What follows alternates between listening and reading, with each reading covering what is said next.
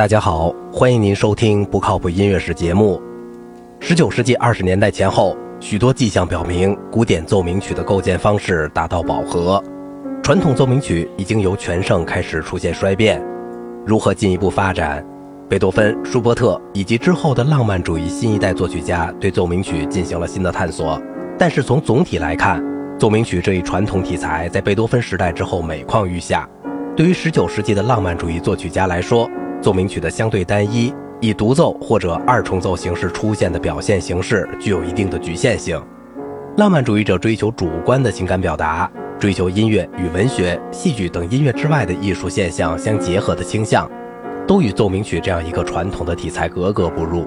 另一方面，十九世纪钢琴音乐发展的一个重要趋势是摆脱贝多芬管弦乐队形式的奏鸣曲思维。注重发掘钢琴音乐自身的语言特征，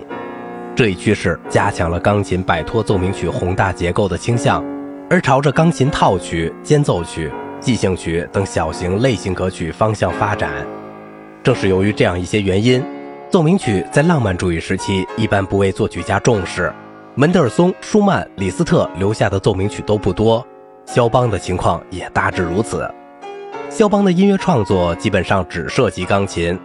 众所周知，他对钢琴音乐的发展具有重大的贡献。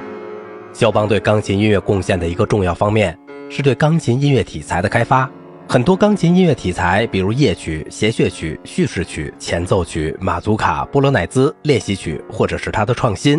或者是被他赋予崭新的面貌。但是，肖邦涉及大型套曲题材的作品很少，只留下三首钢琴奏鸣曲，一首大提琴奏鸣曲。三首钢琴奏鸣曲中，重要的是后两首。早期的第一钢琴奏鸣曲写于青年时代，尚未形成作者的个性特征。降 B 小调钢琴奏鸣曲是肖邦的第二首钢琴奏鸣曲，也是他这类作品最好的一首，经常在音乐会上上演。这在浪漫主义的钢琴奏鸣曲中是比较难得的。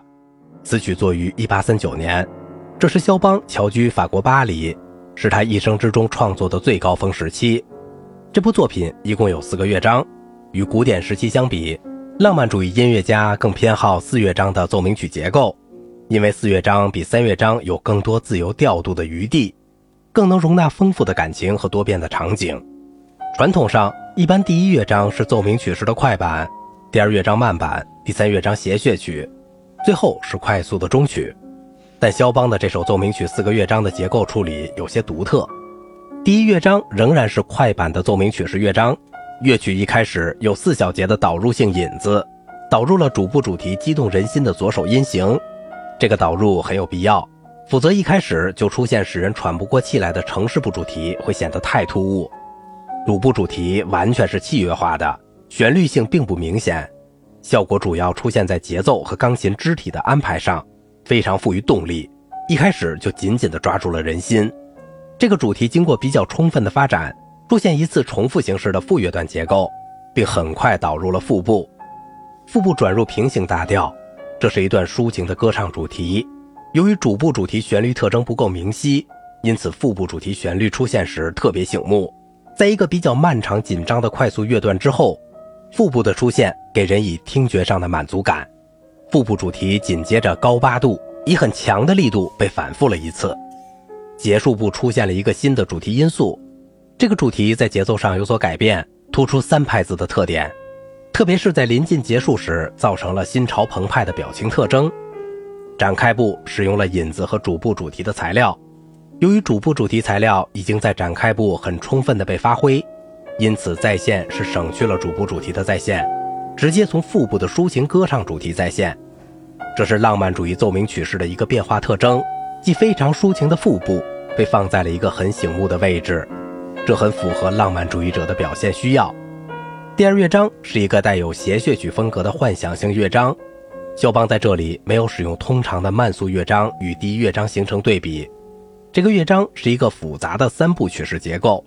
第一部分是谐谑曲降 E 小调，具有比较自由的即兴特征，同第一乐章一样，主题旋律并不是很醒目，节奏急促。主要动机不断移位，具有冲击力。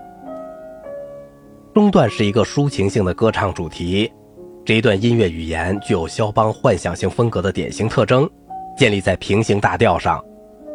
这个主题在以后发展中出现了几次变形。第二乐章最后没有结束在原调上，而是以平行调降 G 大调结束。第三乐章是著名的葬礼进行曲，这是悼念波兰人民英雄和自己苦难祖国的一曲悲歌。这一乐章分成三个部分，第一部分左手伴奏音型模仿沉重的送葬步履，在此背景之下，右手弹奏了一段低沉肃穆的旋律，它一共出现了五次，期间穿插了一些对比性的材料。表现了激昂有力的抗争情绪，但最终还是回到了葬礼的肃穆气氛。第二部分是歌唱性抒情段落，转到平行大调，情绪比较明朗，表达了一种对美好未来的憧憬。第三部分基本上是第一部分的严格再现。奏鸣曲的第四乐章是一个令许多人感到费解的乐章，这是一个托卡塔式的快速段落。整个这一乐章至始至终是左右手相距八度的飞驰跑动，篇幅极短，似乎很难与前面的乐章取得平衡。最后乐曲戛然而止，人们在茫然中面对着全曲的结束。对于这样一种结束，有人认为是肖邦鉴于对祖国和民族的前途的渺茫，有意的采用了破坏套曲比例平衡，以求得一种悬念和牵挂的体验。喜欢这首乐曲的朋友，请您重点欣赏一下第一乐章。今天的节目就到这里啦！如果您喜欢我的节目，请您点赞、收藏并转发我的专辑。我是赵景荣，感谢您的耐心陪伴。